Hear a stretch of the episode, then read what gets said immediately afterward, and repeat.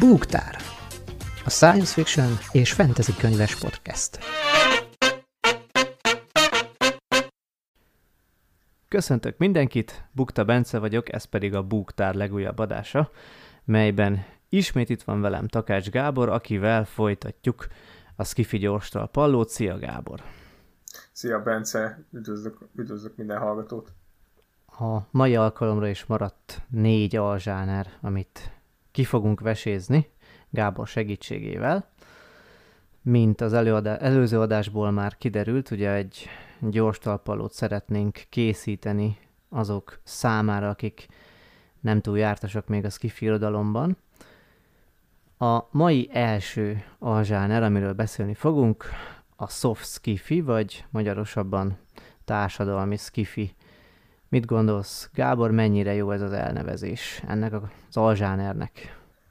Hát ugye a soft sci-fi az, tehát ugye mondtad, hogy magyarul társadalmi sci-fi, na most a társadalmi sci-fi az számomra egy teljesen valid és elfogadható kategória. A soft sci-fi maga az, amit én problémásnak érzek.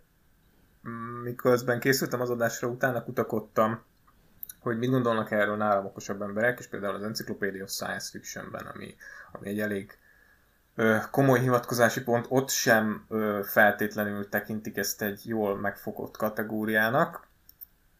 Ugye itt arról van szó, hogy a hard science fiction ellenpárjaként ennek mintájára kreáltak egy kategóriát, amit elneveztek soft sci-fi-nek.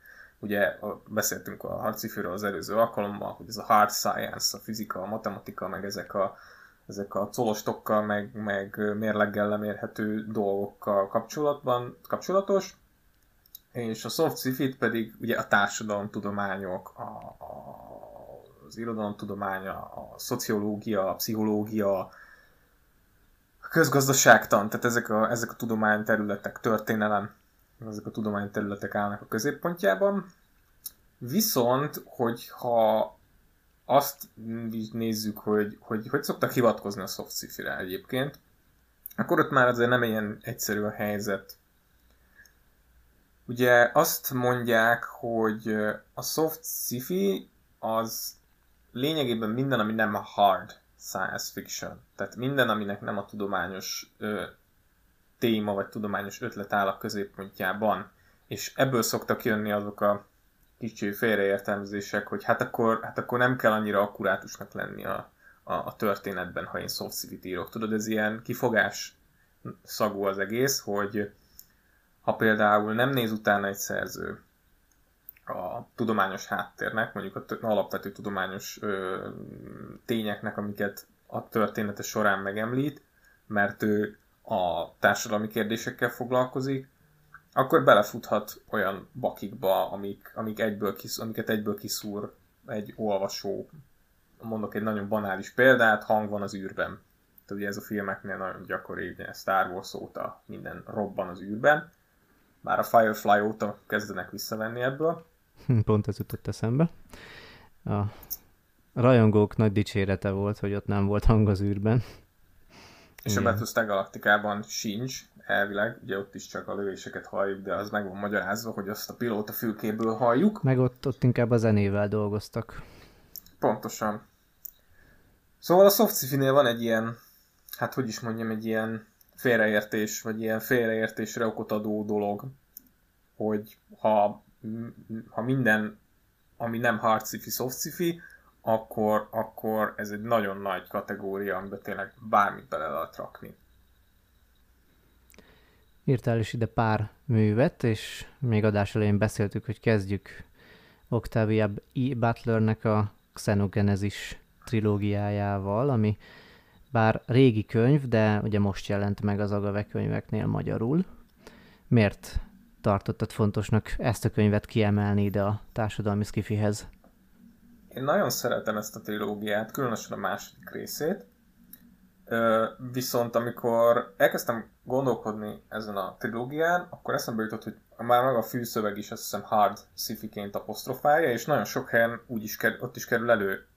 Viszont ezzel párhuzamosan soft sci-fi-ként, vagy társadalmi sci-fi-ként, inkább használjuk akkor a társadalmi sci-fi szót, vagy kifejezést, tehát így is hivatkoznak rá. És ez nagyon jó, ez egy nagyon jó példa arra, hogy mennyire ö, képlékeny ez a kategória. Tehát, hogy nem, nem zárja ki a soft sci azt, hogy hard sci dolgok legyenek benne. Ugye a, a Xenogenesis trilógia arról szól, hogy az emberiség elpusztította a világot egy atomháború során, maradtak túlélők, akiket egy Oankáli nevezetű idegen faj összegyűjt, hibernál, és pár száz év múlva újra felébreszt.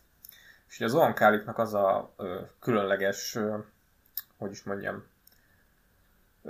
szemléletmódjuk, hogy ők, ők genetikai mintákat keresnek. Ők olyan genetikai érdekességeket gyűjtenek, amik segítségével képesek sokkal jobbá tenni a fajukat. Biológiai, ők egy biológiai faj, az űrhajójuk is egy élő űrhajó, és az emberiséget is azért mentik meg, hogy az emberi génkészletből megpróbálják kinyerni azokat a, azokat a sajátosságokat, amik nekik szükségesek. Cserébe ugye megmentették az embereket, meg lehetőséget adnak az embereknek az újrakezdésre. És ez a, ez a biológiai vonal, ami miatt sokan hardcifiként hivatkoznak rá, és egyébként joggal, mert nagyon jól átgondolt ez az egész. Viszont közben a Butler nem arra fókuszál, hogy, hogy az oankálik hogyan génsebésznek, hanem hogy hogyan élik ő, túl ezt az apokalipszist a megmaradó emberek, hogyan próbálnak egy új társadalmat létrehozni, hogyan viszonyulnak az idegenekhez. Ugye Octavia Butler ő egy ö, színesbőrű alkotó volt, és az egész ö, munkásságát végigkíséri az, hogy a színesbőrűekkel hogyan bánnak, meg hogyan bántak az Egyesült Államokban.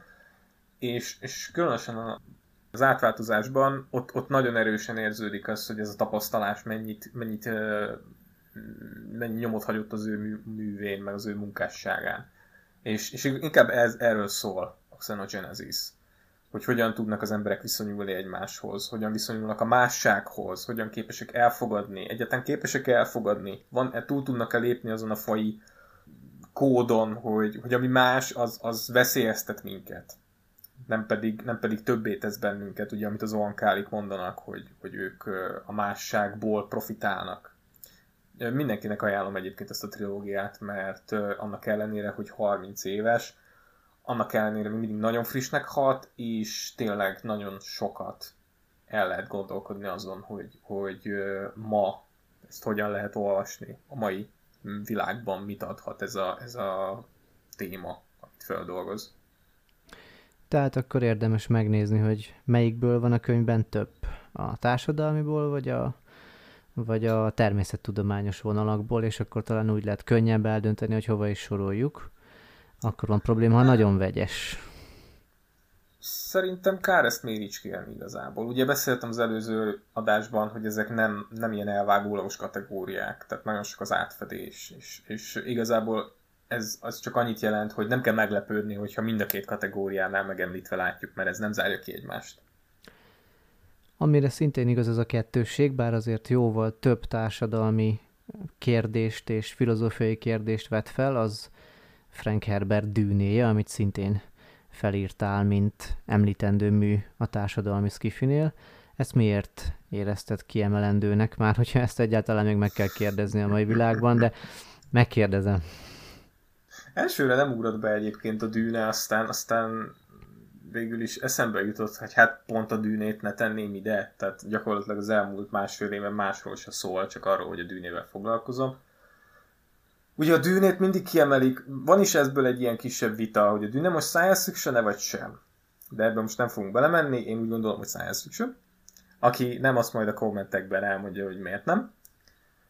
Ugye a dűne az a nagyon távoli jövőben játszódik, amikor az emberiség már belakta, hát a galaxist, nagyobb területet, a galaxist, erre igazából nem kapunk soha információt, pontosan mekkora is az ember, lakta, ember lakta univerzum, de ami fontos ebben a világban, hogy nincsenek gépek. Nincsenek mesterséges intelligenciák. Gépek vannak, de nagyon szigorú szabályok között lehet fejleszteni őket, a, ugyanis az emberiség korábban föllázadt egy elnyomó gépi uralom ellen, és azóta vallási szabályok, meg vallási tiltások vonatkoznak arra, hogy a gondolkodó gépeket lehet csinálni, vagy sem. Ennek következtében viszont az embereket igyekeznek továbbfejleszteni, hogy ellássák ezeket a funkciókat. Ugye vannak ö, olyan mutáns, hát muta, ma, ma már mutánsnak emlegetnénk őket, igazából ilyen át, átalakult emberek, akik képesek ö, érzékelni a hipertérben a különböző utakat, a jövőbe képesek látni, ott vannak a mentátok, az úgynevezett mentátok, akik ö, számítógépekhez hasonló ö, tudattal képesek nagyon komoly számításokat elvégezni. Sok ilyesmi van. És a dűnének igazából a középpontjában egy... Egyrészt van egy ilyen bosszú dráma a középpontjában, másrészt egy messiás történet. De nem az a messiás történet, amit az arábiai, arábiai Lawrence-ből vagy a Star Wars-ból ismerünk, hogy, hogy a, a legkisebb kisfiú megmenti a, a világegyetemet, vagy a kívülről jött ember felszabadítja a vad népeket, hanem egy ilyen nem, nem szívesen fogadott messiásság.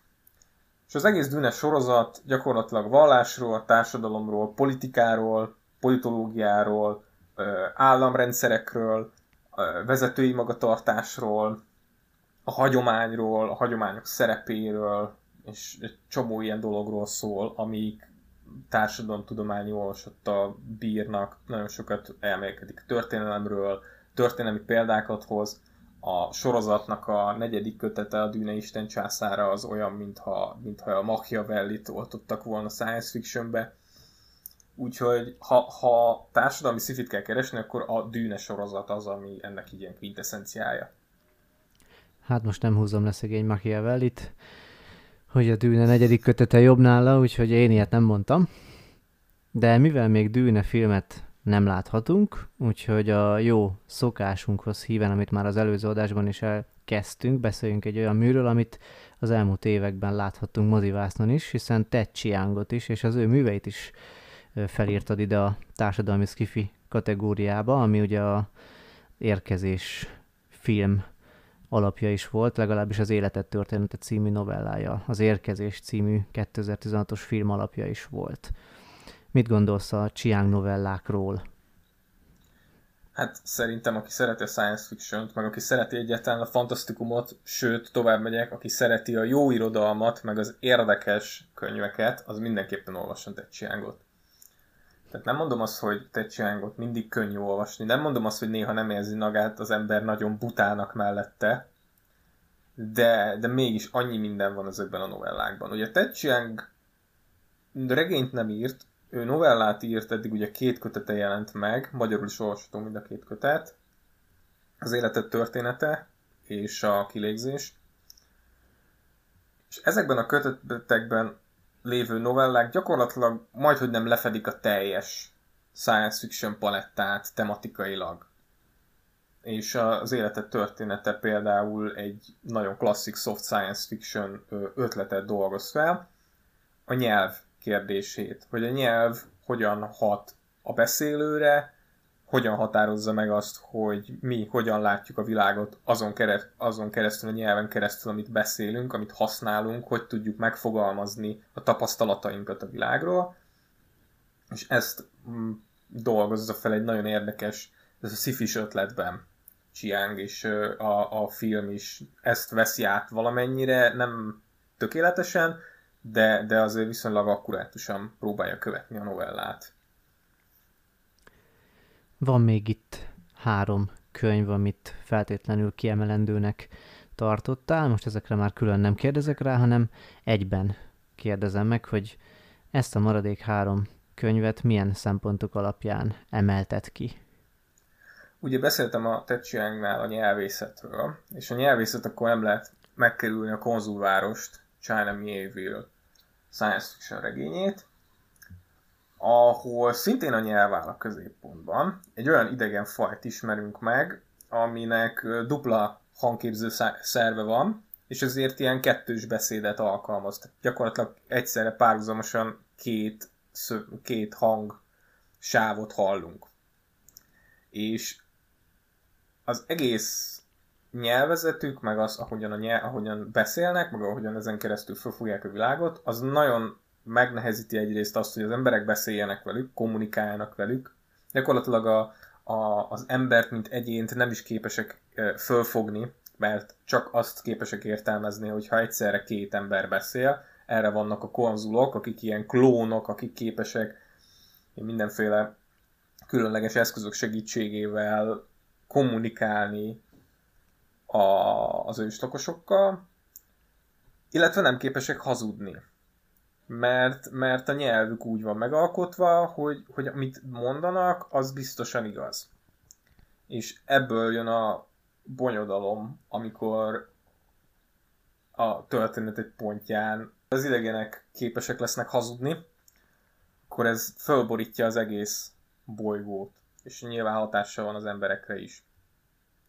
Ugye a nyelv kapcsán szokott még előkerülni a, az a klasszikus tézis, hogy, a, hogy az eszkimóknak mennyi szavuk van a, a hóra, és akkor ez, ez egy át is kötnék a, a sötétség bal kezéhez, Ursula Le Guinnek a klasszikus regényéhez, ami már szóba került az előző adásban, ugye ez egy idegen bolygón játszódik, ami mm, egy jégkorszakban van, ez is a neve, hogy tél, és ide érkezik meg egy külvilágból jövő követ, hogy képítse a kapcsolatot az ökumen csillagbirodalma és a, a télen lévő társadalmak és civilizációk között. És azt kell tudni erről a bolygóról, hogy az itt élő emberek hermafroditák. Tehát az életük nagy részében nemileg semlegesek, tehát hogy nem, nem tudnak sem férfiként, sem nőként működni, viszont van egy időszak, a Kemmer, amikor viszont vagy férfiként, vagy nőként működnek, és akkor erről szól az egész regény, hogy, hogy hogyan képes ezt a kívülről jövő ember egyrészt megérteni, meg milyen egyébként az a gondolkodásmód, ahol ez a nemi ö, dualizmus nem meghatározó. Ugye ennek a magyar fordítása nem is volt képes ezt tökéletesen átadni, vannak mm, félrecsúszások a fordításban, de, de ennek ellenére még magyarul is jól átjön az, hogy Lövin mennyit foglalkozik ezzel. Ugye Lövin szifiét, általában ilyen antropológiai szifinek szokás nevezni, van ez a ugye Gabó kiadónál jött ki négy novellás kötete, a valós és valótlan két kötete, illetve a megtalált és az elveszett két kötete, és azokban is, amik vannak sci történetek, azok is ezt, a, ezt az antropológiai szemléletet ö, alkalmazzák, hogy megnézik, hogy egy, egy ö, valamilyen különleges módon megváltozott társadalom hogyan működhet. Nem csak, nem csak nemi megváltozásra kell gondolni, tehát mit tudom én, el van tolódva a férfi-nő arány a nők javára, hanem például ö, fai előítéletek miatt, vagy, vagy egyszerűen csak, hogy másként állnak mondjuk a beszédhez, vagy az időhöz, máshogy tekintenek az időre. És a harmadik pedig, amit hoztam, az a, az egyik személyes kedvencem, az Clifford Simonnek a Város című kis vékonyka regénye, ez az 50-es években íródott, ez is, mint az alapítvány novellákként jelent meg először. Ez még Magyarországon Kozmosz fantasztikus könyves Igen. volt. Bizony, ez még nagyon-nagyon régen jelent meg magyarul is. Régi motorosok is hallgatják esetleg az adást, akkor az ő szívük megdobbanhat. Igen, igen. Én, én, én szeretem propagálni ezeket a régi, régi jó könyveket. A város az egy, az egy nagyon nagyon kedves történet. Az emberi fejlődésről szól, arról, hogy hová fog fejlődni az ember az elkövetkező évezredekben, de nem a tudományos fejlődést helyezi a középpontba, hanem azt, ahogy hogy is fogalmazzak. Ahogy lelkileg próbál fejlődni az ember, ahogy próbál rájönni arra, hogy hogyan lehetne még nemesebb, még jobb, és ez, ez az egyik kulcsot abban látja, hogy megpróbál megkeresni más intelligenciákat. Ugye keresi a, a Jupiter, van egy rész, ahol a jupiteri intelligens lényeket keresik, aztán intelligensé teszik a kutyákat, tehát végig egy ilyen, egy ilyen társkeresés meg, meg folyik, meg mint hogy keresné az ember azt a tükröt, amiben belenézhet, és ott visszaláthatja saját magát.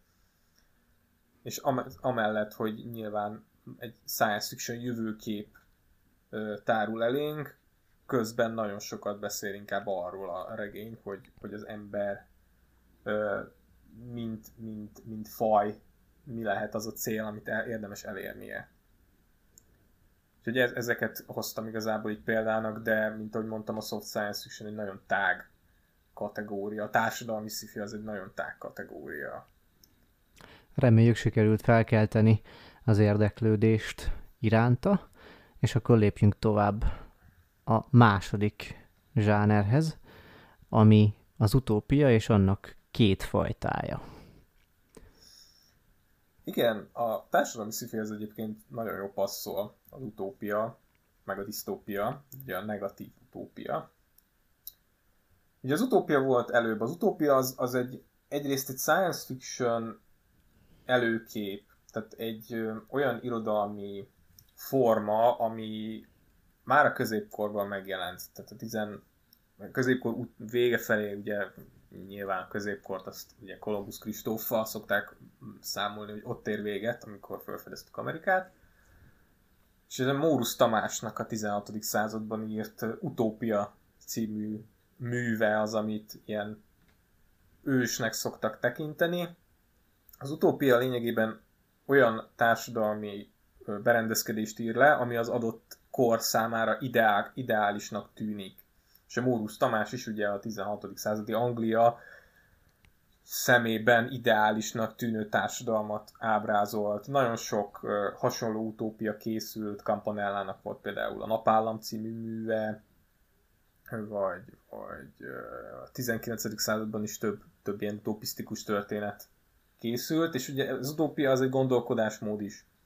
Az utopisztikus gondolkodás ugye arról szól, ezt politikai, meg, meg társadalomfilozófiai alkotók is szokták alkalmazni, illetve alkalmazták főleg a 19. század végén, 20. század elején, hogy milyennek kéne lennie az ideális társadalomnak, milyennek kéne lennie annak az ideális világnak, ahol jó élni. Na most a science fictionben ez valahogy így kikopott. Ugye azt szokták mondani, hogy a 20. században, amikor az emberiség szemtanúja volt annak, hogy az utolsó nagy háborúnak mondott első világháborút követte egy még szörnyebb háború, a második világháború, ahol atombombát is bevetettek, ami az egyik legszörnyűbb pusztító eszköz a világon, akkor, akkor az emberek elveszítették azt a ö, szemléletmódot, hogy képesek legyenek utópiában gondolkodni, vagy, vagy elveszítették az optimizmusukat. Az a fajta cinizmus, az a fajta pessimizmus, ami átadja a 20. századot, az gyakorlatilag lehetetlené tette, hogy, hogy az utópia így, így szem előtt maradjon, vagy egy ilyen élő irodalmi műfaj legyen a 20. században. Ennek ellenére vannak utopisztikus vonásokat felvonultató művek, ugye például Arthur C. Clarke-nak a, a Gyermekkor vége című regénye, ahol ugye egy idegen civilizáció, a, a főkormányzók faja segít az emberiségnek leküzdeni a háborúskodást, a betegséget, a válságokat, és egy ilyen idilli világot hoznak létre az embereknek. Igen ám, de erről a világról is kiderül, meg erről az utópiáról is kiderül, hogy ennek bizony megvan az ára. És ez is már azt mutatja, hogy a sci inkább a disztópiát pártolja, már csak azért is, mert egy utópiában nem igazán vannak konfliktusok. És hát milyen regény az, ahol nincsen konfliktus, amit meg kell oldani. Hát nem, nem, nem igazán lehet ilyet írni. Illetve lehet, csak elég hamar megunja majd az ember. És Clarknál is kiderül, hogy, hogy ez nem, nem annyira szép utópia. És ezért megjelentek a disztópiák, a disztópikus művek. Azért fontos megemlíteni, hogy az utópiánál elmondtam, hogy az adott kor számára ez egy optimista állapotot mutat be. Na most például a 16. században az egy, meg később az egy bevett, hogy is mondjam, utópikus, utopisztikus elem volt, hogy például a gyerekeket közösségi nevelésbe adják ugye az ilyen ideális társadalmakban. Hogy elszakítják a családjuktól, és, és a közösség neveli őket ilyen nagy iskolákban, meg, meg hasonló. És hát az azért a 20. században, meg a 21. században bebizonyosodott, hogy hát ez annyira nem tesz jót a gyereknek, és annyira nem utopisztikus. Tehát ez, a top, ez, ez például ma már egy disztópiában jelenik meg. De ettől függetlenül egy olyan mű, ami mondjuk a 17. században íródott, és ilyesmi van benne, vagy olyan dolgot ír le, ami számunkra nem elfogadható, vagy, vagy számunkra nem jó, nem utopisztikus, attól az a mű még utópia marad. Mert mindig azt kell nézni, hogy az adott szerző mikor élt, és számára mi volt a, az utopisztikus. Viszont a 20. században ugye disztópiákkal van tele a science fiction története. Ugye mindjárt ott van az 1984, amit szerintem mindenki ismer. Nem csak Skiffy berkeken belül, azért ez elég nagy hatású mű. Mind, mindaz, mind az állatfarm, bár most ugye az állatfarm az nincs itt. Még a gyermekkor vége kapcsán jutott eszembe egyébként, hogy abban ilyen pozitív dolgok történnek, de valahogy végig, amikor olvastam, ilyen viszolygás volt bennem a háttérben. Igen, mert már ma már bennünk van az a gondolat, hogy, hogy nincs olyan, hogy, hogy pozitív dolog. Ugye a Robert Heinleinnek tulajdonítják azt a mondást, hogy olyan, hogy ingyen leves nem létezik. Tehát, hogy valamilyen ára biztosan van a, a, a, a jó dolognak, vagy az utópiának, és, és emiatt nem tud ma már olvasni az ember egy utópiát. Ott volt például a felbojdult napjaink, az is egy ilyen utópikus settinggel indít, hogy megoldottuk az energiaválságot és hurrá van, és így tudja az ember olvasás közben, hogy itt valami el fog romlani. És el is romlik nyilván. Az 1984 az nem tudom, mennyire tekinthető skifi könyvnek, vagy mennyire úszható be a skifi alá. De a második, amit felírtál, az már biztosan a Fahrenheit 451 Bradbury-től. Igen, az is egy nagy klasszikus. Ebből is most jelent meg egyébként nemrég egy film, talán az HBO-gon fenn is van, esetleg valakit érdekel. Mit kell tudnunk a Fahrenheit 451-ről, illetve magáról a Bradbury művekről? De ő neki azért több ilyen disztópikus felhangú műve van.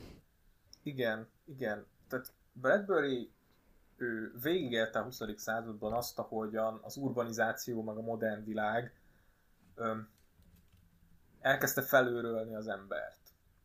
Ugye a, modern, ő, ő a modern embernek a, a problémáit dolgozza, dolgozta föl a műveiben. Erről szól a Marsbéli kronikák is valahol, de igen, több novellája is, novellája is szól erről. Ott van például a, a gyalogjáró, vagy, vagy nem is tudom, valami hasonló címe van, ami arról szól, ez, ez egyébként egy saját élményéből alapszik, élménye lapszik, hogy éjszaka megállítanak egy embert a rendőrök azért, mert sétál az utcán. És ma már ugye, jó, most ugye a kiárási korlátozás idején ez veszük fel ezt az adást, ez így nagyon viccesen hangzik, de hogy ugye ez arról szól, hogy ha valaki ö, céltalanul sétál, csak a sétálás örömér, az nem illeszhető bele abba a modern világba, ahol mindennek céljának kell lennie, az ember minden perce be van osztva, mindennek megvan a maga haszna. És Bradbury ez az, amit, az, az, amit nem tudott elfogadni, ez az, amit folyamatosan igyekezett bemutatni az olvasóinak, hogy ez miért nem jó. És a Fahrenheit 451 is gyakorlatilag ennek egy ilyen klasszikus mintája. Nagyon érdekes egyébként olvasni ezt a könyvet, tehát szerintem valahányszor újraolvassa az ember, mindig talál benne valami újdonságot, ami arra, amit, amit fölfedez benne, mert klasszikusan ugye a könyvégetést szokták kiemelni belőlem. A főszereplőnk, Guy Montag, ő tűzőr, tűzőr, de itt a tűzőrök nem tűzoltók, hanem azok, akik fölkutatják a könyveket és elégetik mert azt mondják, hogy a könyvek azok csak bajt okoznak, gondolkodásra készítik az embert, és ha gondolkodik az ember, akkor egyből elkezd a rossz dolgokra gondolni, elkezd azok, azon, olyan dolgokkal foglalkozni, mint mondjuk a halál, vagy az egyenlőtlenség, vagy a háború. Ugye itt is van egy háború a háttérben, mint, a, mint az 1984-ben. És ezt a, ezt a dolgot próbálják így a tűzőrök elnyomni a, a, a fősnek a felesége például ilyen teljes multimédiás szórakoztató eszközzel él, de ő is ö, kiüresedett igazából. Elmondja a Fahrenheit, hogy az emberi kapcsolatok hogyan mennek tönkre, hogy hogyan üresednek ki, hogy az emberek nem beszélgetnek egymással, mert az államnak az a, az, az a célja, hogy, hogy ez az állapot, ez a nyugodt állapot fennmaradjon. Viszont a Fahrenheitben az az érdekes egyébként, hogy Bradbury nem azt mondja, hogy ez egy felülről ránk kényszerített állapot, hanem az emberek kezdték el ezt alulról. A, a túlhajtott PC felbukkanhat az ember gondolataiban, amikor arról olvas, hogy hogy minden, minden társadalmi csoport elkezdte követelni, hogy az őt sértő műveket tiltsák be. És az lassan oda vezetett, hogy nem lehetett beszélni semmiről, mert mindenki olyan érzékeny volt, és mindig lehetett találni valamilyen csoportot, akit felháborodott, vagy akit rosszul érintett. És ez nagyon vicces, hogy ezt egy 1950-ben írt regényben olvassa az ember. Úgyhogy Bradbury-t mindenképpen érdemes olvasni. Ugye idén volt a századik évfordulója születésének, és, és ennek kapcsán meg is jelent újra a Marsbeli krónikák egy nagyon szép kötetben, úgyhogy azt is érdemes beszerezni, meg igen, a Fahrenheit 451-et is. Pont ez a multimédiás függőség, amit felhoztál, ugye mondtágnak a felesége az, amit a mai nap is szoktak emlegetni, így a Facebook, Messenger és egyéb ö, ilyen közösségi médiára való rákapás példájaként, hogy hogy tudnak az emberek eltávolodni egymástól, és milyen rosszat tesz ez az emberi kapcsolatoknak. És ha már most egy pár régebbi művet említettünk, ugye van egy, ami már nem csak a 20. századból építkezik, és a 20. században átélt borzalmakból építkezik, hanem a mai kor problémáira reagál, és azt próbálja meg disztópikusan felfogni. Ugye ez Naomi Aldermannak a Hatalom című könyve, amit szintén felírtál ide, mint kiemelendő mű. Igen, igen. Alderman, ő a szolgálólány meséjének a nyomvonalán megy, ugye ő, ő neki, ő Atwoodnak volt tanítványa, meg Atwood a mentora, Margaret Atwood, és a hatalom az lényegében arról szól, hogy hogyan alakul ki ez az elnyomó hatalom. Ugye a disztópiánál mindig kell valamilyen elnyomó állam hatalom, és a Alderman regényében ezek így kompletten a nők lesznek. Ugye arról szól a történet, hogy egyszer csak kiderül, hogy a nőknek van egy eddig nyugvó állapotban lévő szerv a testükben, ami most elkezd aktivizálódni, és ennek segítségével képesek áramítést okozni másoknak. És Alderman lassan megmutatja, hogy hogyan kezdenek el az emberek élni a hatalmukkal. Hogyan változik meg az a világ, ahol ma élünk, amiben ma élünk, ahol a nők hát jobb esetben hátrányokkal küzdködnek, rosszabb esetben pedig másodrendű állampolgárok. És ez nagyon húsba vágó történet, tehát nagyon durva nézni, ahogy lassan átalakul az egész. Vannak ilyen nagyon-nagyon apró ö, momentumok a regényben, amik nagyon jól rávilágítanak erre az egészre. És egyébként végeredményben az a, az ereje szerintem a hatalomnak, a regénynek, hogy nem arról szól, hogy, hogy a nők milyen elnyomásban szenvednek, vagy hogy a férfiak mit tesznek ellenük, mert erről is szól, felcserélődnek a szerepek, hanem egyáltalán arról szól, hogy akinek hatalma van, az milyen felelősséggel rendelkezik, és milyen dolgokat követhet el. Tehát, hogy a hatalommal való visszaélés, az, hogy a hatalmat mire használjuk, az hogyan befolyásolja az egész társadalmat. Mert a hatalom világa, a regény világa nem lesz jobb attól, hogy a nők veszik át az uralmat. Mert ugyanúgy elnyomják a férfiakat. Van egy keretes szerkezete ennek a regénynek, ugyanúgy, mint a szolgálólány meséjének is, ahol visszautalva figyeljük, látjuk, követjük végig a, a változásokat, és bepillantást nyerünk abba, abba a társadalomba, mi kialakul. És uh, látjuk, hogy az sem egyáltalán nem tökéletes. Szóval én azért ajánlom mindenkinek, szerintem a, a 21. század egyik legfontosabb regénye a hatalom. Tehát szerintem az, az nem csak sci-fi olvasóknak, ugyanúgy, hogy a szolgálói meséjét sem science fiction olvasók, csak science fiction olvasóknak ajánlott, és nem is csak ők olvassák, úgy, úgy Ádelma regényét is én mindenkinek ajánlom olvasásra.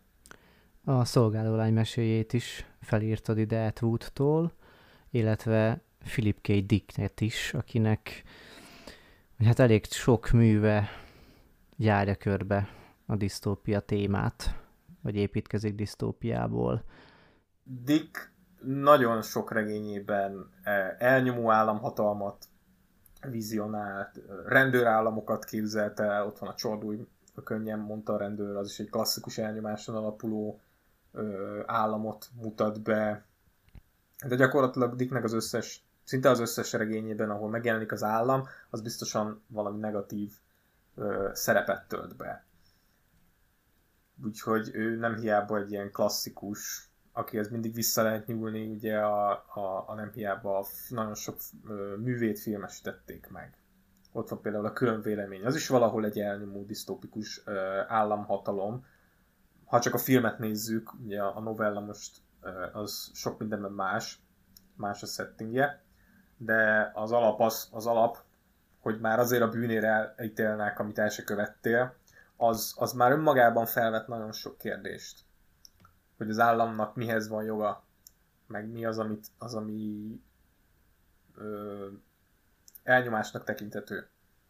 Tehát nyilván bonyolódik az egész, Dick ad egy magyarázatot erre az egészre, de, de nagyon sok olyan olvasatot nyújtanak a novellái, amik ide passzolnak. Felírtad még az Zanzibárt is. Igen, én, én úgy látszik, hogy mindenhol bepakolgatom ugye a kedvenceimet. Ugye a Zanzibár az nem egy ismert mű itthon. Megjelent a Galaktikánál 5 éve. Szerencsére nagyon jó fordításban. Tehát ki kell emelnem, hogy F. Nagy Piroska nagyon jó munkát végzett. Ez nem egy könnyű könyv. Tehát ezt 1960-as években írta John Brunner. És a 2010-ben játszódik, ugye 2010-ben mögöttünk van, de nagyon-nagyon sok olyan dolgot megjósolt, ami, ami megvalósult, vagy, vagy azt a fajta milliót, azt a légkört, ami a 2000-es éveket jellemezte, meg jellemzi, az nagyon élesen benne van. Ugye túlnépesedés van, ö, nagy vállalatok irányítják a, a föld helyett, ugye a föld nemzetéhez gyakorlatilag nagy vállalatok irányítják a földet, ugye ez a Zanzibar kicsit ilyen cyberpunk előkép, van benne egy mesterséges intelligencia, tudósokat menekítenek ki titokban, katonaállamokból. Tehát ilyen nagyon, nagyon ö, nehéz, és nagyon, a formája is nagyon nehéz, tehát ilyen, ilyen nagyon érdekes naplójegyzetek vannak benne, meg reklámok, meg, meg tévéműsorokból bevágások, ugrál, tehát nagyon nehéz, vannak itt ilyen nagyon érdekes mm, idézetek, rádióműsor leírat is van benne talán, vagy tévéműsor, és ami miatt én ide passzolónak érzem, amellett a sok minden mellett, amit mondtam, hogy megszabják, hogy ki, ki vállalhat gyereket. Tehát az állam határozza meg a túlnépesedés miatt, hogy ki az, aki gyereket vállalhat. Meg egyáltalán a, a lakhatás is nagyon fontos kérdés. És az, hogy az állam nyilván egyre jobban bele nyúlik az, egyénnek a, a magánéletébe, abba, hogy hogyan él, egy, a, a legalapabb emberi jogba, hogy, hogy a gyereket vállalni, az szerintem mindenképpen egy ilyen nagyon erős disztópikus vonal, meg hát igazából azért is hoztam, mert tényleg mindenki bátorítok, hogy akit érdekel egy ilyen posztmodern science fiction regény, az, az olvassa el, független attól, hogy disztópiát keresse vagy sem. Nem tudom, hogy erre most merre kell reagálni, mert nem tudom, hogy majd kínai szervereken tárolják -e ezt a podcast adást. Igen, az Anzibár nagyon, ahogy mondtam, nagyon sok mindent meg, megvalósított, vagy nagyon sok mindent látott előre. Ugye a 60-as években azért elég sok mindent lehetett látni, hogy mi lesz itt, mi lesz itt Kelet-Ázsiában, mi lesz az Egyesült Államokban, hogyan fognak alakulni a dolgok. Nyilván vannak dolgok, amik meg nem valósultak meg. Tehát például a katolikus egyház nem szakadt ketté. Még. Vagy, vagy nem nincsenek még mesterséges intelligenciái. Bár ugye elvileg Kína elérte a kvantum fölényt, de ez is, ez is érdekes kérdés. Szóval nagyon izgalmas. Sci-fi olvasóként nagyon izgalmas könyv. A harmadik zsáner, amit kielemzünk, ez elsősorban a disztópia szempontjából említendő és érdekes kiemelni, a posztapokaliptikus skifi. Ezt említetted, hogy szeretnéd mindenféleképpen kiemelni és elhatárolni a disztópiától, mert ezzel kapcsolatban vannak tévedések az internet egyes bugyraiban. Igen, igen, erről beszéltünk, hogy te is belefutottál már ilyenekbe. Ugye a disztópiát és az posztapokaliptikus szifit nagyon gyakran összemossák. Nagyon gyakran úgy gondolják, hogy, hogy a kettő együtt jár. Ez főleg, főleg annak köszönhető, hogy a, a, a 2000-es évek elejének nagy JL boomjában ugye a, az éhezők fiadalom, meg annak az epigonjai, azok egyszerre voltak posztapokaliptikus történetek, meg egyszerre voltak disztópiák is. Ugye az éhezők viadalában elpusztult, a, elpusztult Amerika, van helyette a Pánem, ez az elnyomó államhatalom, ami arra kényszeríti a körzeteket, hogy, hogy fiatal, fiatal gyerekeket küldjenek ilyen élethalál harcba. És emiatt, meg, meg a hasonló művek miatt nagyon sokan úgy gondolják, hogy ha valami posztapokaliptikus, akkor, akkor egyben disztópia is. De azt látni kell, hogy a, a két dolog, hát nem is zárja ki egymást, de, de nagyon, nagyon nehezen összeegyeztethető. Tehát, hogy előfordulnak igen olyan posztapokaliptikus művek, ahol látunk egy disztópikus államhatalmat, ami azért jött létre, hogy menedzselje ezt az elpusztult világot, vagy az elpusztult világhelyén létrejövő újat, de a posztapokaliptika eleve olyan világot mutat be, ami elpusztult. Tehát történt valamilyen katasztrófa, atomkatasztrófa, vegyi katasztrófa, jöttek az idegenek és elpusztítottak mindent. Nem tudom. Vírusok voltak. És azt követhetjük végig, vagy, vagy magát az apokaliptikus ö, eseményeket követhetjük végig, vagy azt, hogy milyen az apokalipszis után az élet. És a disztópia pedig ugye akkor lehetséges, hogyha van egy elnyomó államhatalom. Na most ha elpusztul az állam, akkor, akkor nincs, ami elnyomjon.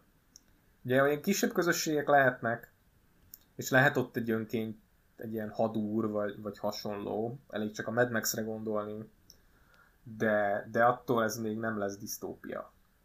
Disztópikus az lehet, de disztópia nem. Nekem ezzel kapcsolatban is... jutott eszembe igen a Dmitri Glukhovskinak a Metro univerzuma, ahol ugye szintén atomcsapás volt, és lennélnek a metróban, de ott sincs egy fő hatalom, ami kényszeríteni az embereket, hiszen épp az a lényege, meg az egyik fő eleme a könyvnek, hogy minden metróállomást valamilyen más csoport ural, és nagy kavalkád van lenne a világban. Sokaknak a játék is ismerős lehet, de ide írtál te is több művet, például van itt egy újabb Etwood, Gúvat és Igen. Gazella. Igen, a Gúvat és Gazella egyébként, meg az egész Meddedem trilógia az nagyon jól ideillik, meg egyébként soft sci is ideillik, disztópiába is, azért a, a, a, a Guvat és Gazellának a, a, az apokalipszis előtti világa az ilyen disztópikus világ is. Ugye itt, itt itt azt látjuk, ahogyan, ahogyan egy ilyen hát végletekig romlott világ szalad az apokalipszis felé, amit végül egy őrült tudós okoz, és, és azt látjuk, ahogy, ahogyan elpusztul a világ, és amilyen a világ utána, hogy ilyen mutá- a, a, a különféle laborokból kiszabadult ilyen mesterségesen létrehozott lények népesítik be a, a, földet, vagy szorítják ki a természetes élő, élőhelyükről a, a, az állatokat, meglátunk, találkozunk egy ilyen mesterségesen létrehozott emberfajjal, a guvatkákkal. És ez a könyv egyébként azért is nagyon fontos, meg a trilógia azért is nagyon fontos, mert Atwood nagyon hm, jól kiemeli azokat a visszásságokat, amiket egyébként a 21. századi, meg a 20. század végé és a 21. századi emberiség elkövetett. Akár a természet ellen, akár, akár a, a társadalomon belül a saját embertársaival. És ez a trilógia már befejeződött még hozzá, ha jól emlékszem, a közelmúltban jelent meg a harmadik. Talán tavaly jelenkornál, ugye az egy, egy, sokáig az Európánál volt, az első és második részt az Európa hoztak ide, aztán a, a, a jelenkor vette át az Atwoodnak a, az életművét, és ők gondozzák. Kiemelted még itt az út című könyvet, a Hozsánna Néked Leibovicot és a 14-es állomást. Ezekről mit kell tudni? Az út, az kicsit csalni fogok, mert én nem olvastam a könyvet, én csak a filmet láttam, de ha, ha fele annyira depressziós a film, vagy a, a könyv, mint amennyire a film, vagy fordítva, akkor, akkor ez egy nagyon megrázó könyv. Tehát ez Cormac McCarthy-nak a, a könyve. McCarthy alapvetően nem science fiction szerző, de például más műveiben is használ zsáner elemeket, krimi, western elemeket. És az útban egy, egy apát és egy fiút követhetünk nyomon, akik egy teljesen elpusztult világban járnak. Tehát a film szürke, reménytelen, kiszáradt fákkal teli erdőben járunk, a, az a néhány túlélő, aki, aki benépesíti ezt a, ezt a földet, ők igyekeznek elkerülni a másikat, mert, mert ember embernek farkasa, és gyakorlatilag az apa-fiú kapcsolat áll az egész középpontjában, de egy nagyon lehangoló képet kapunk. Ugye a, a könyvnek a prózája is nagyon rátesz erre. Azt hiszem, azt hiszem nagyon mm, lecsupaszított, nem használ írásjeleket, tehát veszőt pontot, vagy pontot talán igen, de veszőt nem. És ezzel is érzékelteti azt, hogy, hogy ez egy elpusztult világ. A másik két könyv az, az sokkal klasszikusabb science fiction történet. Mind a kettő nagyon, mind a kettőt nagyon ajánlom.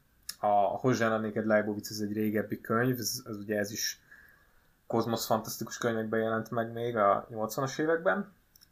Ugye itt egy atomháború történt, és a fennmaradó emberiség között a, a, a, az egyház, a katolikus egyház az, ami megőrzi a, a múltnak az erekjéit. Ugye ők azok, akik ö, a Leibovitz rend, azok, akik elhatározzák, hogy összegyűjtenek mindent, amit a pusztulás előtti világból tudni lehet. Ugye a klasszikus posztapokaliptikus toposz az, hogy a, a pusztulás után a túlélők azok az elpusztult világ ellen fordulnak, tehát igyekeznek elpusztítani mindent, aminek köze volt hozzá. Bradburynek van egy nagyon szép novellája, a, amiben, amiben ez nagyon jól megjelenik. A Mosoly című, amit szintén ajánlok mindenkinek. És ugye a Leibovitznak is, a Leibovitzban is a túlélők nem igazán törődnek a múlttal, vagy, vagy legalábbis ilyen rossz dolognak tartják, kivéve a Leibovitz rend. És nagyon, nagyon vicces momentumok vannak, például amikor a, az egyik szerzetes főhősünk beesik egy ilyen atombunkerbe, és akkor ott talál például radioaktivitásra utaló jelet, tehát a falra fel van festve. És nem tudja, mi a radioaktivitás. Azt hiszi, hogy valamilyen szörnyeteg, valami olyas, mint egy sárkány mert nem, nem nincsen tudása arról, mi volt a múltban. Ugye a posztapokaliptikus regényeknek ez egy, ez egy gyakori ilyen toposza, hogy hogyan apostrofálják a, a, a régmúlt világot, ami ugye mi világunk.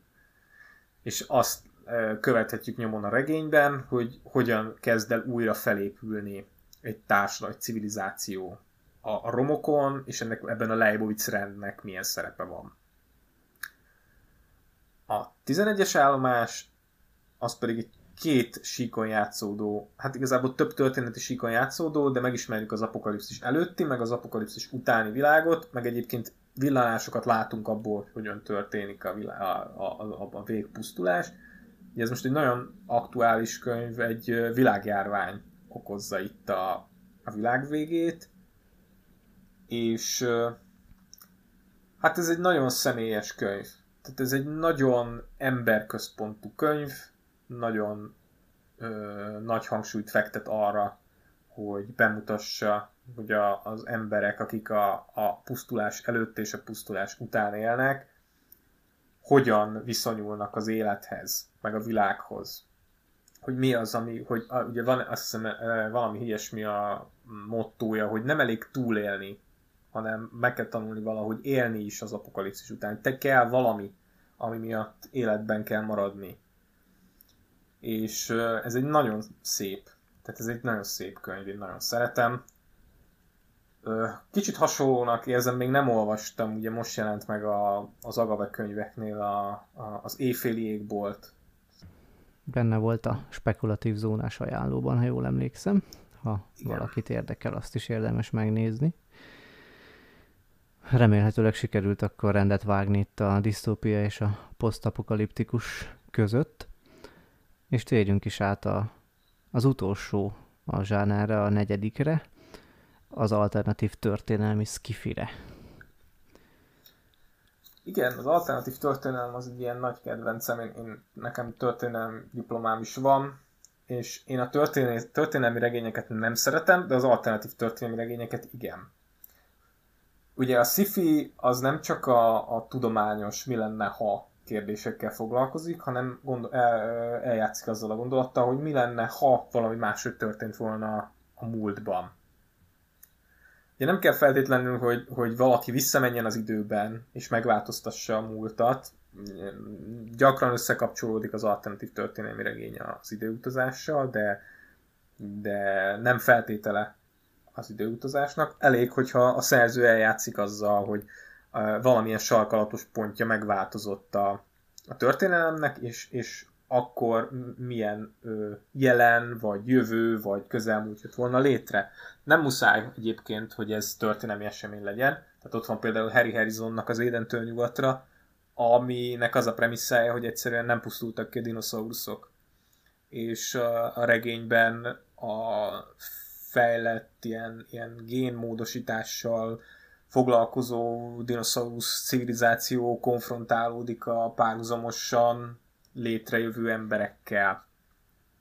De leggyakrabban az alternatív történelem az az, az emberi történelemmel foglalkozik. Ugye klasszikus, legklasszikusabb példa az megint csak Philip K. Dick, az ember a fellegvárban, ami, ami a leggyakoribb toposzt dolgozza fel, mi lett volna, ha a németek nyerik a második világháborút. És ebből is ebből, van sorozat. Igen, pontosan ezt akartam mondani, hogy ebből is van sorozat aminek csak a pilotját láttam, de, de az alapján nagyon jól átadta, átadta a regényt. Ugye egy olyan Amerikában vagyunk, amit, amit felosztottak a, a nácik és a japánok. Ugye Japán volt Németország szövetségese a második világháborúban. És a regényben elég ilyen utalásokból össze lehet rakni, hogy, hogy mi volt az a kiváltó ok, ami miatt odáig fajult a dolog, hogy, hogy a nácik meg tudták nyerni a világháborút, és el tudták foglalni az államokat. Szerintem egy nagyon jó könyv egyébként. Úgy tudom, a sorozat nem követi teljes uh-huh. egészében a könyvet, de a könyvet én is tudom mindenkinek ajánlani. A vége az, az kegyetlen. Igen. Akart írni, akart írni elvileg Dick egy folytatást, olvasható is azt hiszem egy részlet belőle a, a csúszkáló valóságok kötetben, azt hiszem, azt hiszem igen, abban, abban talán van vagy jegyzetek, vagy, vagy részlet, de aztán végül soha nem írta meg, és hát ez nem is az a történet, ami így folytatásért kiállt. Kiemelted még itt a Jiddis Rendőrök Szövetségét. Erről mit Igen. érdemes tudni? Hát ez szintén egy nagy kedvencem ez Michael Shabonnak a regénye. Ugye Shabon ő, ő például most írt Star Trek-et, meg, meg neki jelent meg a Cavalier és Clay csodálatos vagy bámulatos kalandjai, nem tudom pontosan, ami a képregény kultúrával foglalkozik, szóval egy, ő egy ilyen szép irodalom és a, a mainstream, na a szép irodalom és a science fiction meg a fantasztikum határán mozgó alkotó, egyébként meg szép irodalmi művei is vannak, és ez a könyve is egy ilyen zsáner mix.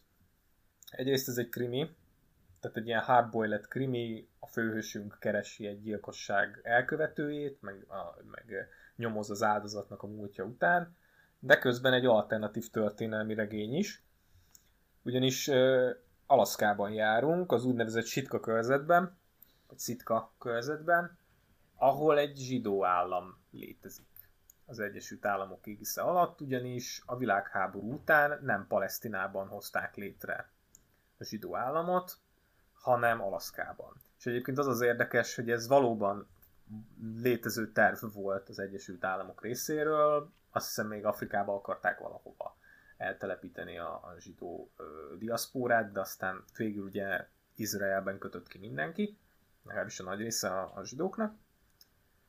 És a történet idején arról van szó, hogy hamarosan vissza kell adni a körzetet az Egyesült Államoknak. Tehát a zsidók újra egy ország nélküli nemzet lesznek. és miközben ennek, a, ennek a, az eseménynek a hátterét megismerjük, közben nyomozunk.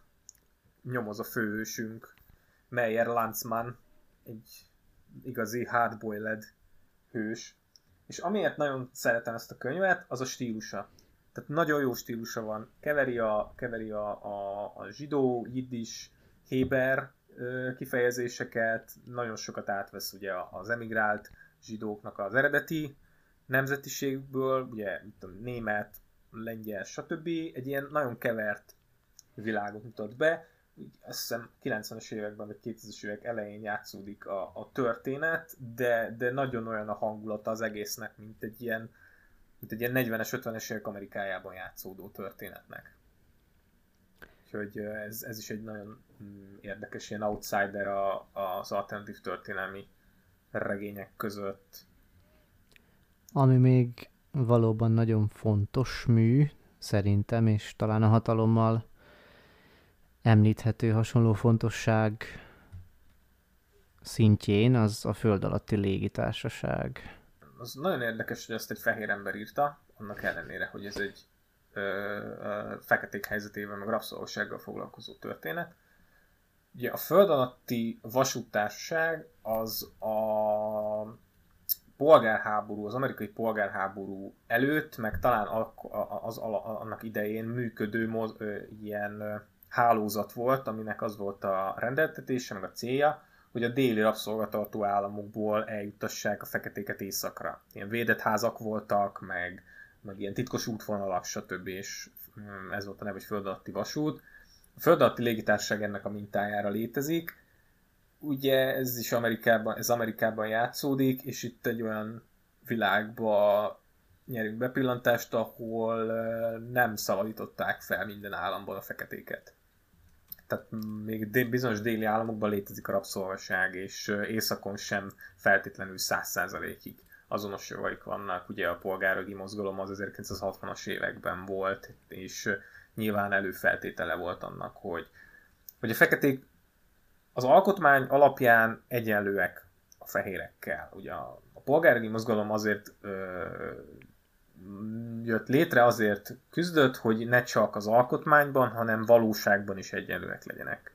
És ebben az Amerikában, amit a, a Ben H. Winters vázol fel, itt, itt ez sincs. És a főhősünk egy olyan uh, fekete, aki szökött feketékre vadászik. Azokra a feketékre, akik elszöktek a déli államokból, és hivatalosan ők szökevénynek számítanak független attól, hogy olyan államokban bujkálnak, ahol a rabszolgaságot eltörölték. És ennek van egy nagyon nyomasztó ö, hangulata, van egy rész, amikor át, átjutunk a, az egyik déli rabszolgatartó államba, és, és ott így az ember, az ember így a bőrén érzi, hogy milyen az, amikor, amikor valaki csak egy név, csak egy tárgy, valakinek a tulajdona, hogy nincsen saját Igazából még neve sincs, mert mint kiderül a fősünknek, nem az a valódi neve, amin, amit használ. Hogy nincsen, nincsen identitása. Nem, nem, nem ember gyakorlatilag. Tehát az alternatív történelmi művek nagyon jók arra, hogy, hogy ezeket a különböző ilyen társadalmi témákat felvázolják, vagy felnagyítsák. Ugye mi, mi lenne, hogyha hogyha a németek nyerik meg a háborút, akkor bizony a, a, a zsidókat üldözték volna. Van például az Összeesküvés Amerika ellen című uh, Philip Roth regény, amiből szintén készült sorozat. Ugye azt, azt dolgozza fel, hogy, hogy Amerikában a, az antiszemitizmus hogyan nyert volna teret a második világháború előtt, és akkor hogyan változott volna meg az amerikai társadalom. Vagy, vagy itt is például a föld alatti légitárságban a feketék kérdése Úgyhogy igen, ez egy, ez egy fontos könyv, tehát mindenképpen érdemes elolvasni. Ilyen érzékenyítő irodalomnak is tökéletesen jó. És hogy az utolsó, vagy hát a második adás sem maradjon Kim Stanley Robinson nélkül, ide sorolható még a Rizs és a Só évei. Erről a könyvről mit érdemes tudni? A Rizs és a Só évei egy olyan világot vázol föl, ahol a pestisben Európa nagy része elpusztult. Tehát ugye a pestis járványban nagyon sokan meghaltak a középkorban, de Robinson ezt túl hát túltolja. Tehát, hogy, és emiatt nem az európai ember hegemóniája ö, uralja el a földet, nem, nem az európaiak fogják felfedezni Amerikát, hanem a kínaiak, nem épül ki úgy egy olyan ipari forradalom, mint amit ismerünk a valóságban, hanem, hanem más nemzetek, kínaiak, az amerikai érsnakosok, tehát hogy ezek a, ezek a nemzetek, India lesznek azok, akik így meghatározzák kulturálisan, gazdaságilag, politikailag a világot. És akkor egy ilyen, egy ilyen történelem, gyakorlatilag egy ilyen történelem könyvben így végig vezet bennünket, hogy hogyan alakul a, a világ a pestis járvány után. Úgyhogy mindenképpen, aki, hát nyilván a, a Kim Stanley Robinsonra jellemző alapossággal. Tehát, hogy tényleg nagyon alaposan utána jár, és nagyon sok mindent meg lehet tudni arról, hogy hogyan gondolkodnak a, a nem európai emberek is, hogy, hogy mit, mit gondol Robinson, hogy milyen lett volna egy ilyen világ. Úgyhogy egyrészt Robinson rajongóknak is kötelező, meg mindenkinek, aki alternatív történelmi regényeket szeretne olvasni. De egyébként nagyon, nagyon sok alternatív történelmi regény van még. Magyarul is, meg nagyon sok más nyelven. Né, né, né, talán még német is, német nyelvű. Alternatív történelmi regény is jelent meg magyarul, bár most nem ugrik be címe, de, de biztosan sok, sok van. Ez egy kedvelt téma. Játékokban is, meg filmekben, sorozatokban is gyakran használják. Úgyhogy igen. Van-e valami, amit még nem említettünk, és szeretnél megemlíteni? Hát ugye nagyon sok mindenről lehetne még beszélni itt, ha, Hú, ha belemennénk még jobban az alzsánerekbe. Ugye nagyon sok ö, olyan ilyen tematika jelent meg a 80-as évek után, ami, ami még ilyen friss vagy új, akár csak gondoljunk a steampunkra, vagy ott van a, a, a számomra kicsi megfoghatatlan ilyen kategóriák, mint a slipstream, vagy a transrealizmus, ezek ilyen science fiction fantasy határán mozgó dolgok, tehát van nagyon sok olyan, például az alternatív történelmi regény is olyan, hogy lehet fantasy is. Tehát lehet egy fantasy setting, ugye a Shadowrun például, az egy nagyon jó példa, az egy ilyen cyberpunkos, alternatív, valóságos, fantasy valami, nagyon sok olyan kategória van ezeken kívül, ami, ami még kevésbé megfogható, még inkább összefolyik, nem biztos, hogy csak science fiction, lehet, hogy a science fiction és a fantasy keveredik, gondoljunk csak a space fantasy-re. De úgy gondolom, hogy azok, amikről beszéltünk, azok, azok a nagyobb kategóriák, amiket így érdemes tudni, vagy amikkel gyakrabban találkozhat valaki, aki science fiction akar foglalkozni. Remélem, hogy mindenkit el tudtunk igazítani, legalább abból a szempontból, hogy merre kell elindulni, és felkeltettük az érdeklődését mind a általunk sorra vett zsánerek, mint pedig a kiemelt, nem kevés számú könyvész szerző iránt. Nagyon szépen köszönöm, Gábor, hogy itt voltál, és ebben a két adásban segítettél ezt a Skifi gyors talpalót elkészíteni. Nagyon szívesen, nagyon örülök a felkérésnek. Remélem, hogy találtak maguknak az hallgatók ö, olvasni valót. Ez volt a Búktár. Ha tetszett, kövesd a podcastet a Facebookon, vagy iratkozz fel a legismertebb podcast lejátszókban, vagy a Youtube-on, hogy biztosan nem maradj le a legújabb epizódokról.